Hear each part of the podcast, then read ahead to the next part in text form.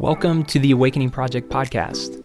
We are a community of emerging adults, college students, and pastors who are passionately pursuing an awakening move of God in our generation.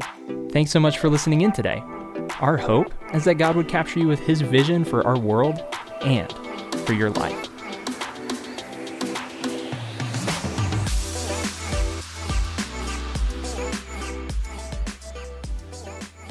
Welcome back to this episode of the Awakening Project podcast. I'm David Thomas, and I'm so glad you're joining us for this episode, which takes us right into that word awakening, what we mean by that.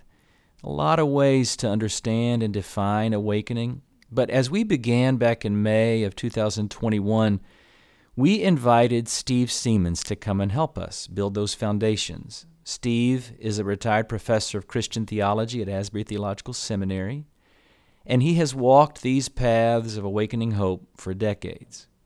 Steve invited us to take a good, deep, fresh look at the opening verses of Isaiah chapter 6, which present to us kind of all the different angles and facets that are a part of how God begins, what God does as he, as he moves among people to awaken and renew them.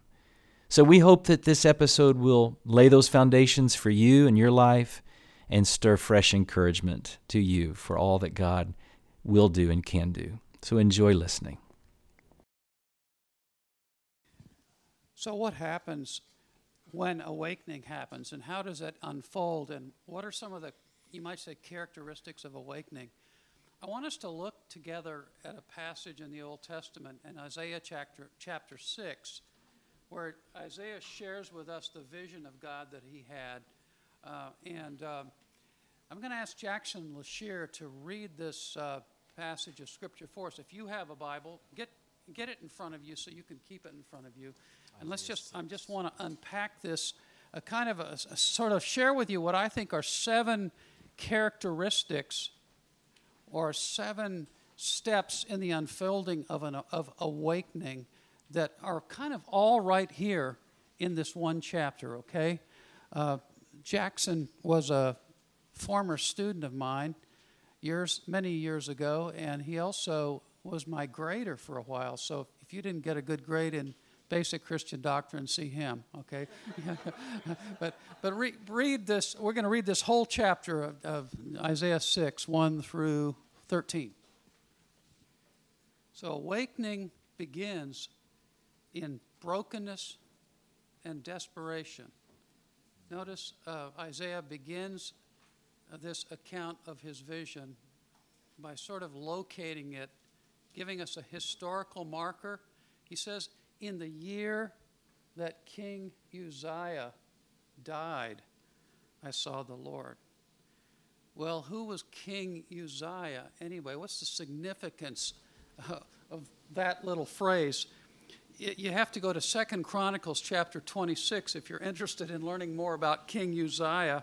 But actually, King Uzziah became king when he was 15 years old, and he reigned for 52 years. And he was actually the greatest uh, king of Judah since the time of Solomon. And the, the chronicle account says his fame spread far, and he took the kingdom of Judah to dazzling heights of prosperity and, and glory, and he extended the national boundaries, and he was a victorious general and a brilliant administrator. Mm-hmm. And during Uzziah's reign, the, the national pride was high. He was, he was a national hero, and I suspect he was probably young Isaiah's hero too.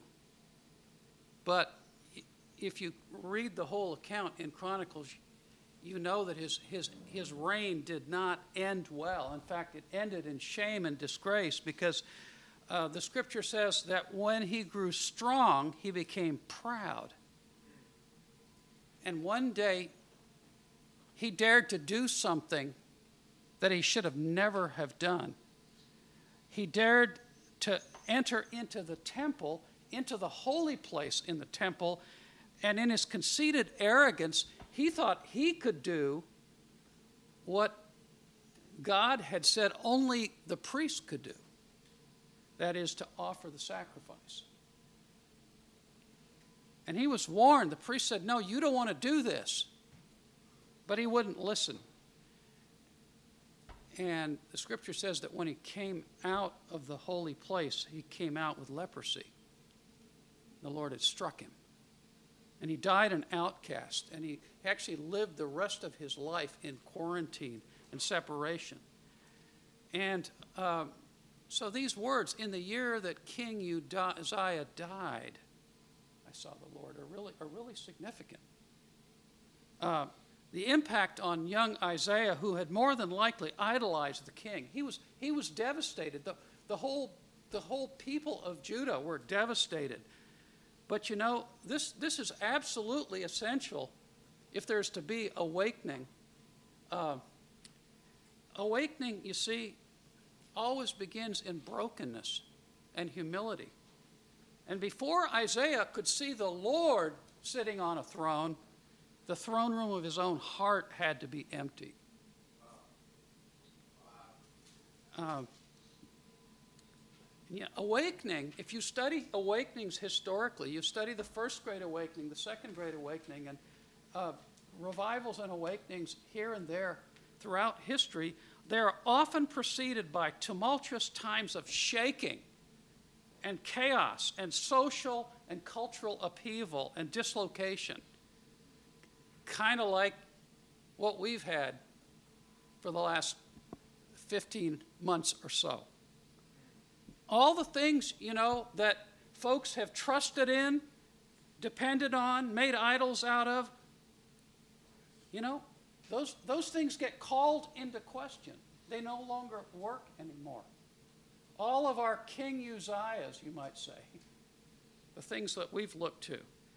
Uh, and only when we reach the place of utter desperation, when, we're, when we've exhausted our own resources, do we turn to God. That's why, as awful as this year has been, and what Mark uh, was sharing this morning, about the mental health issues. Yeah, you know, the, the, the cultural upheaval. I mean, all of them, it seems to me that all of America's idols have been weighed and found wanting. You know? And our sins have, have, have, you know, have come up, and, and we've had to look at these things in the face. And it, this actually is a very promising time as a result, you, you, you, I think, I actually, I actually think this is just, we've just been in the John the Baptist phase of awakening. Because this is what happens. John the Baptist says that every tree that doesn't bear fruit, every tree that doesn't bear fruit is being cut down. The axe is being laid to the root of the tree. And the tr- things are being thrown into the fire. I think church has been called into question and is being uh, you know, exposed and so many things. But I, I just say, uh, you know, awakening always begins in brokenness and desperation. Yeah. King Uzziah and our King Uzziahs need to die. I love the way Oswald Chambers puts it. He says, The greatest blessing spiritually is the knowledge that we are destitute. Until we get there, he says, our Lord is powerless. And tonight, David is going to uh, talk to us about intercession and travailing prayer. And as a result of the growing sense of brokenness and de- de- desperation, uh, awakening uh, is often preceded by, or is actually a part of, the, the, God's people begin to cry out. God's people begin to cry out. So in awakening, awakening begins in brokenness and desperation. And then, secondly, in awakening, people are awestruck and captured by a stunning new vision of God. Hmm. Notice Isaiah says, In the year that King Uzziah died, I saw the Lord sitting on a throne high and lifted up, and the train of his robe filled the temple, and the heavenly creatures cried, Holy, holy, holy. The essence of Isaiah's vision is a vision of God's holiness. He hears the heavenly beings, you know. This is a song out of heaven, isn't it? That he hears Holy, holy, holy. Holiness, God's holiness is God's otherness, his distinctness from all that is creaturely. He's the creator. He's, we, are, we are creatures. And, and notice, notice that when Isaiah says, I saw the Lord, he doesn't see God's face. He just sees the skirt, the train of his robe. That's as high uh, up as he gets to look. Because you see, and the heavenly beings, what do they do?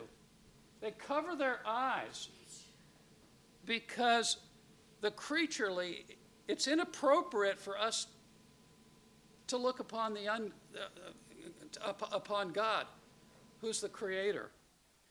Uh, a vision of God, a vision of God that, that takes Isaiah's breath away. I mean, Isaiah had heard about God. He knew God, but now he encounters him in a new way, like he never knew him before. And if you read the, the whole book of Isaiah, you'll find that 26 times in the book of Isaiah, uh, he uses a title for God that's found very in very few other places in the whole Bible. The Holy One of Israel, he calls him, the Holy One of Israel. And this always happens in awakening, folks. People who have known God meet him again in such a profound, stunning way. It's, it's almost as if they didn't even know him before. Like Peter and James and John, you know, they knew Jesus, they'd hung out with Jesus. But when they went up on the Mount of Transfiguration, they had an encounter with a Jesus they had never known. And John, who was with him then and was with him at the Last Supper and laid his head on his breast, in the book of Revelation, read John's encounter with a risen, exalted Christ in Revelation chapter 1. He has a vision, and, and his eyes, he says, were like a flame of fire, and his voice was like the sound of many waters. And when I, when I saw him, I fell at his feet as though dead. This is not gentle Jesus, meek and mild. Like Paul on the Damascus Road, he got knocked off his horse and blinded this always happens in, in awakenings. Folks get captured by a vision of God. They see the Lord in a new and profound way. Jonathan Edwards, back during the first great awakening, talked about what was happening in this little village of Northampton in Massachusetts where God had showed up in his manifest power and presence. And he, he used this phrase, the supreme excellency of Christ, wow. to describe what happened to the people and how they were captured.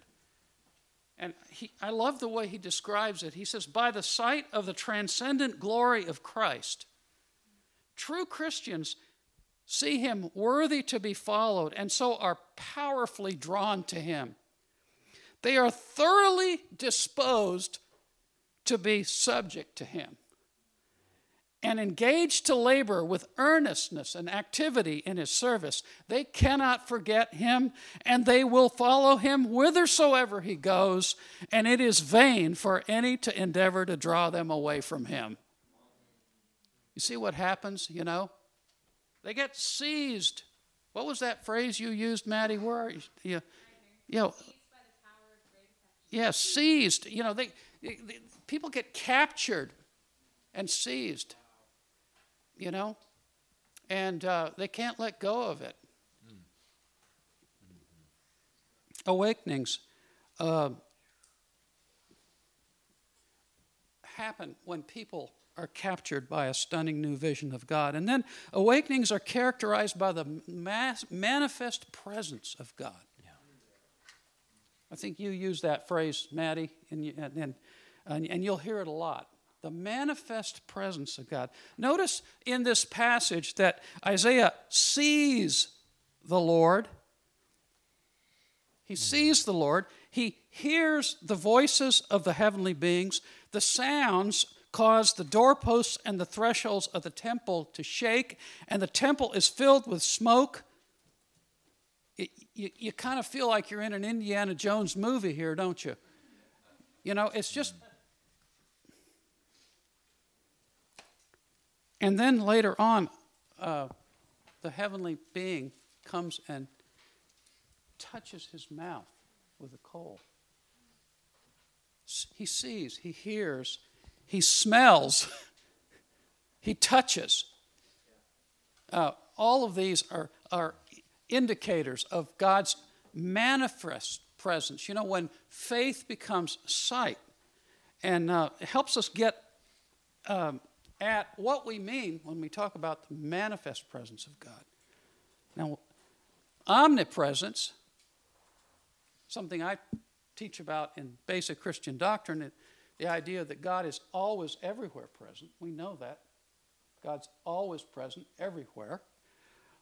Whither shall I go from? That's that wonderful 139th Psalm that Alan just unpacked for us so wonderfully last night.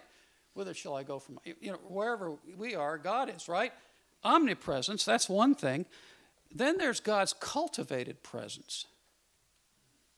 God's cultivated presence. Because the psalmist says, Seek the Lord. And then he says, Seek his presence continually. And the spiritual disciplines or the spiritual practices are really just means by whereby we seek his presence, right? We cultivate his presence through prayer, through scripture, through community, through coming to the Lord's table. These are all all the spiritual disciplines are just ways of seeking his presence and we and that's something we, we continue to do throughout our but god's manifest presence is something different than what we're talking about. It's not god's omnipresence god's cultivated presence. This is where it's palpable you might just say available to our senses. We see it. We feel it. We we touch it. We smell it. Notice the word glory. The whole earth is full of his glory. That word glory in Hebrew, kavod, uh, literally means heavy. Heavy. You can just, you, you, that's what we're talking about the manifest presence of God. Uh, on Wednesday, when we head down to Wilmore and go to Hughes Auditorium, and when we talk about the Asbury revival, I was a senior in 1970 at Asbury College when the revival came and broke. And more than anything else, more than anything else, uh, it was God's manifest presence that years later, 25 years later, when we kind of did a survey, what were your greatest memories of the revival? They talked about that sense of God's presence. That when you walked in there, you know, when you walked in there, you sensed God's presence in Hughes Auditorium. And the manifest presence of God is always something, you know, and I tell you, folks, it's, it's amazing how this can work. Literally, in the second Great Awakening, folks would get off the boat in New York Harbor and walk you know, and, and the next thing you know, they're falling under conviction. The presence of God, you know, it just is so intense. Folks, come into that presence. Um, I was, uh, I was reading recently uh, Michael Brown, who was a part of the Brownsville revival in Pensacola, Florida, of uh, 20 years ago. Uh, it, it talked about, you know, 15 years later, Someone who uh, was there said, I, As I walked into the building, even as a hardened sinner, I began to sense a difference in the atmosphere. A strange pull began to affect me. I felt increasingly uncomfortable about my sin, but there was an unspoken yearning for truth, reality, and salvation r- rising in my soul. Uh, Michael Brown says these were the words of a 17 year old drug abusing atheist written 15 years after recounting his dramatic conversion in one service at Brownsville. And that would, that would happen. Folks would literally, and we had that happen at, at the, during the Asbury revival. Folks would literally come in. Some folks, there was a newspaper reporter uh, from Danville that came over, and you know, three hours, they can't get away from it the presence of God. Um, well, um, Richard Owen Roberts, who's written a lot about revival, he's a Puritan scholar. He says, without doubt, the greatest single aspect of every true revival is the peculiar and wonderful sense of the presence of God which is manifest. It is this mighty sense of the presence of God which draws large crowds, produces intense conviction, causes tears to flow, enables hardened sinners to fight the wrongs of years past, produces seemingly instantaneous conversions, and results in spontaneous joy and enthusiasm. Yeah, God shows up. Well, we've been here uh, almost a day now, and we haven't been to Narnia yet, have we? but you know, in The Lion, the Witch, and the Wardrobe, there's uh, actually a wonderful description of what happens in revival that ties into this. You remember when uh, Peter and Susan and Lucy, because Edward, he's off with the white witch somewhere, but um, Peter and Susan and Lucy uh, get into Narnia and they start hearing from the beavers, particularly, about a prophecy they, about this lion king Aslan. And they, uh, they, Aslan's coming. And the prophecy, does anyone remember the prophecy? Here it is Wrong will be right when Aslan comes in sight. At the sound of his roar, sorrows will be no more. When he bares his teeth, winter meets its death, and when he shakes his mane, we shall have spring again. And that's a, a, description of what happens in true revival. That Aslan, folks, comes in sight. And he roars and he sh- bares his teeth and he shakes his mane. And praise God, when that happens, we shall have spring again. The manifest presence of God. Uh, the fourth characteristic or, or element in awakening awakening leads to a profound self awareness and an awareness of sin and a confession of sin. Notice the first thing that Isaiah says in response to his vision. He cries out, Woe is me, for I am undone. I'm finished. I'm a man of unclean lips, and I dwell among a people of unclean lips, for my eyes have seen the King, the Lord Almighty. Isn't it interesting? He has this vision of God, but seeing God causes Isaiah to see himself as never before. And it's always that way, isn't it? And notice, notice, woe, he doesn't say, Woe is me, for I am so small and God is so big and powerful. You might think he might say that, but that's not what he says. But woe is me, for I am so unholy. And he is so holy. I'm a man of unclean lips. There is a moral character, isn't there? A moral character about Isaiah's awareness here. A moral character. Awakening is marked by deep repentance and confession and the flowing of many tears. in the Orthodox tradition, they talk about the tears of the Holy Spirit. The wonderful tears of the Holy Spirit. Charles Wesley has a, a, a phrase in one of his hymns where he talks about exquisite distress. Have you ever experienced exquisite distress? The, the Holy Spirit is, convicts us of sin.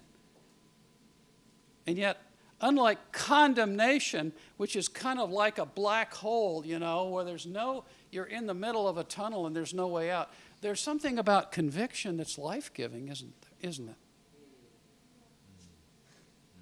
Exquisite.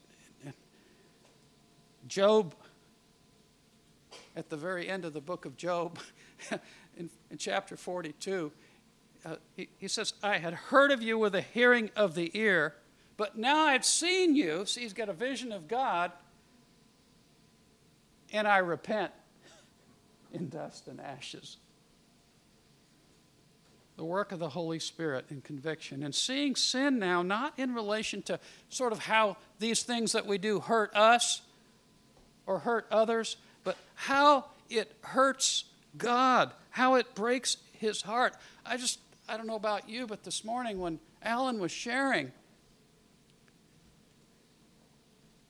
about what the father finally said to him at the very end of it all is Alan, I just really wanted to love on you. And you won't you haven't let me do that. You know, we begin, we, we begin to see our sins in relation to God and how it breaks his heart.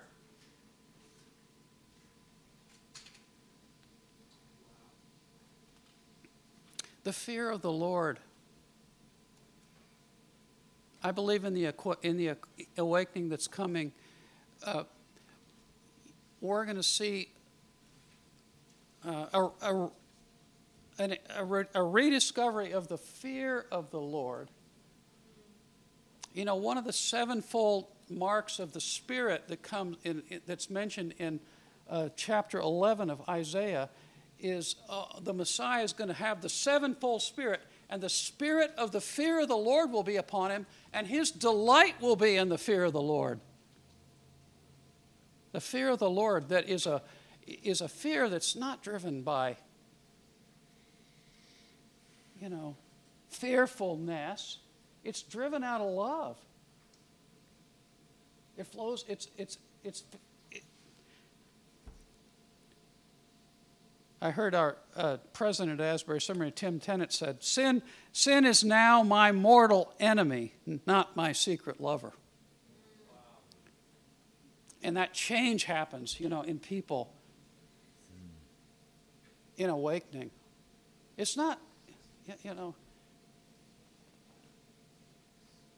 folks are willing to give things up. Because, you know, once you've tasted and seen something bigger and better, why would you be drawn to that anymore? Well, in awakening, number five, people experience profound divine transformation. People are transformed profoundly by the cleansing, transforming, healing, liberating love and power of God in awakenings. Then Isaiah says, One of the seraphs flew to me with a live coal in his hand, which he had taken with his tongs from the altar.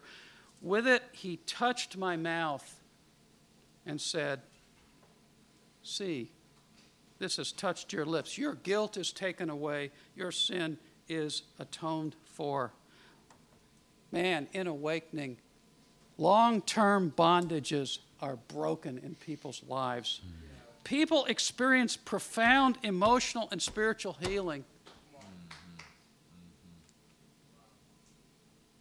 I, I, I remember several times when I was in places like Toronto and, and Brownsville in the 1990s, I would, someone would be laid out on the floor for like three hours and they were groaning and they were crying and then they were laughing and it was uh, it was almost like you know i'm someone that's been involved in a ministry of healing prayer with folks But there are, there are times like in awakening where Jesus says, just, just get out of the way. I'm going to come and just do this myself.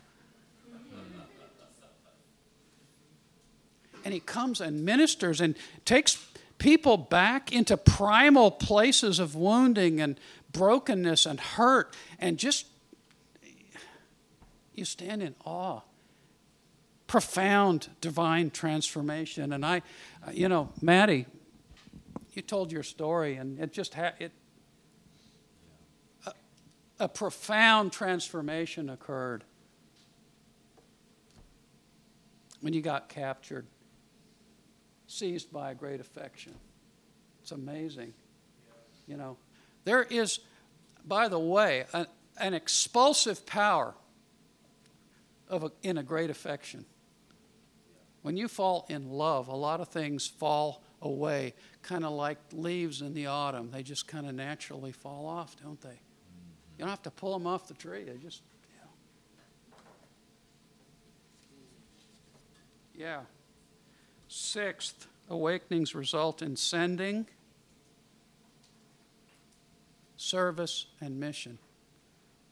Isaiah 6. Then I heard the voice of the Lord saying, Whom shall I send? And who will go for us?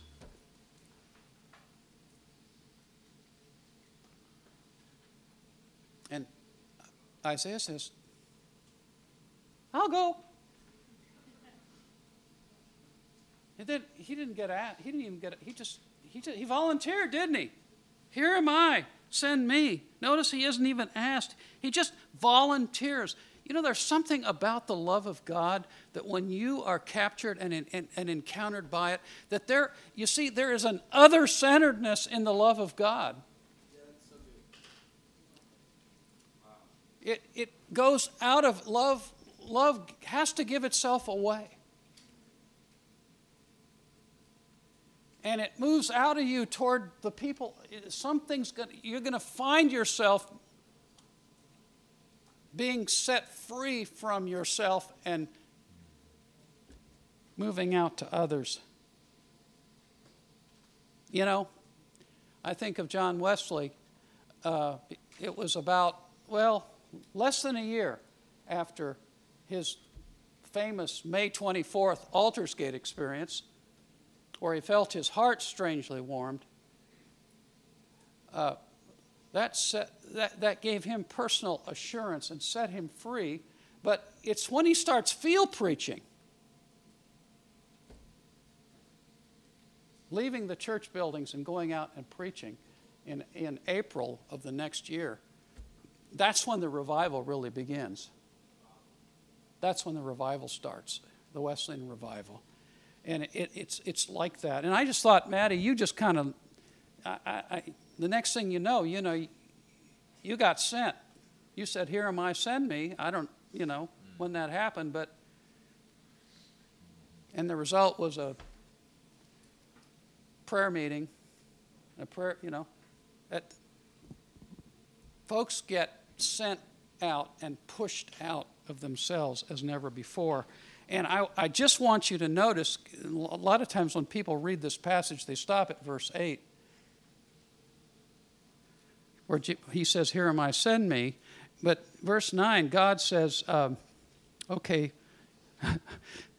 go and tell this people, be hearing but never understanding, be ever seeing, but never perceiving. Make the heart of this people calloused, make their ears dull, and other. Basically, God's saying, You're going to, I'm going to send you, but they're not going to listen to you, Isaiah. And Isaiah says, Well, how long, Lord? And he says, Well, until the cities are, it's, it's, it's not going to get any better. They're never going to listen to you. And yet, Isaiah can't help but not go. Can't help but not go. He's got to go. Like Paul, you know, standing in front of King Agrippa 30 years after that life changing encounter on the Damascus Road, he says, Well, how could I be disobedient to the heavenly vision that I had? I can't, I can't stop. Lastly, by the way, uh, trust me, when awakening comes, there will be lots of resistance and opposition. Uh, it's, it's, just, it, you know, you can just mark that down. Uh, it was like that in Acts chapter 2. Uh,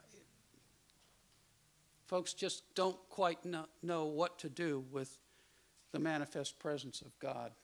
It's something, you know, we just can't quite control the way we'd like to. And Isaiah is going to, pers- the point I want to make here is he persists in the face of resistance and opposition. He, otherwise, we wouldn't have this 66 chapter book that's attributed to him. you know, you know he, he persists. Lastly, awakening results in the expansion of God's kingdom uh, in the church and in the world. And we get actually just at the very end of this ch- chapter, the last verse. There's this, there's, but as the terebinth or oak tree leaves stumps when they are cut down, so Israel's stump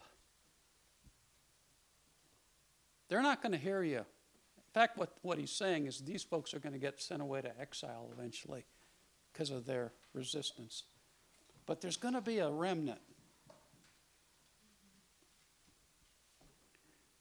And the holy seed will be the stump in the land. And actually, in chapter 11 of Isaiah, a branch will come up from the stump of Jesse, from his roots, a branch will bear fruit. He's talking about the Messiah that's eventually going to come out of the remnant, that's going to eventually touch the whole world.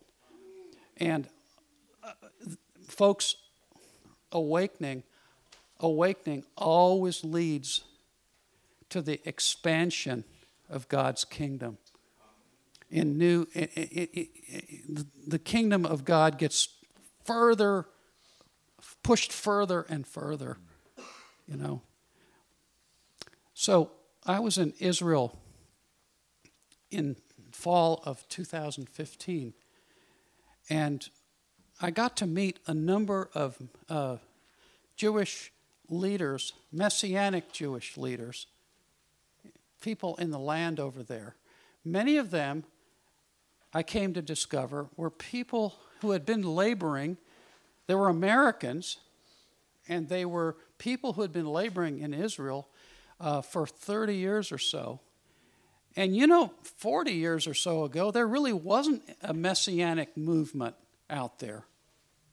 But now, all over Israel are messianic congregations. But what I noticed was so many of these leaders were folks who had gotten turned around and radically converted during the Jesus movement, which happened in the late 1960s and early 70s. And as a result of what happened, the transformation, the awakening that happened in them, they're over there. They've been laboring for 30 years now, and guess what's happened? God's raised up messianic congregations and houses of prayer. And now, most of those people, kind of like they're my age, they're retiring. But there's all these young Israeli, native born Israeli leaders who are kind of moving in to take their place. And none of that was there. And none of that would have happened if it hadn't been for awakening, because awakening always results in expansion. And uh, that's ultimately why God wants to send awakening, because He wants a bride for His Son. And He wants that bride to include people from every tongue and tribe and nation. Places in the world right now, and people groups that have never heard His name. And uh, if he's going to move that up to another level, there's got to be awakening. Well, desperation, vision, manifestation, confession, transformation, mission, expansion. There it is. Uh, sort of seven sort of uh, full, uh, steps or unfoldings in terms of what an awakening. This doesn't all happen, by the way, in six months. and I think you all are going to get to be uh, a generation that lives into this yeah. unfolding. And I'm excited about that. So get ready for the long haul. That What's that?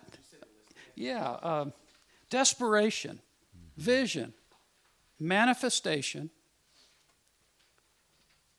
confession, transformation, mission, and expansion. Thanks for listening to the Awakening Project podcast. We're an ever growing community of people excited about the next move of God in our generation. If you have any friends who fit this description, feel free to pass along the conversation to them. We would love to invite them into this community. Thanks so much, and see you next time.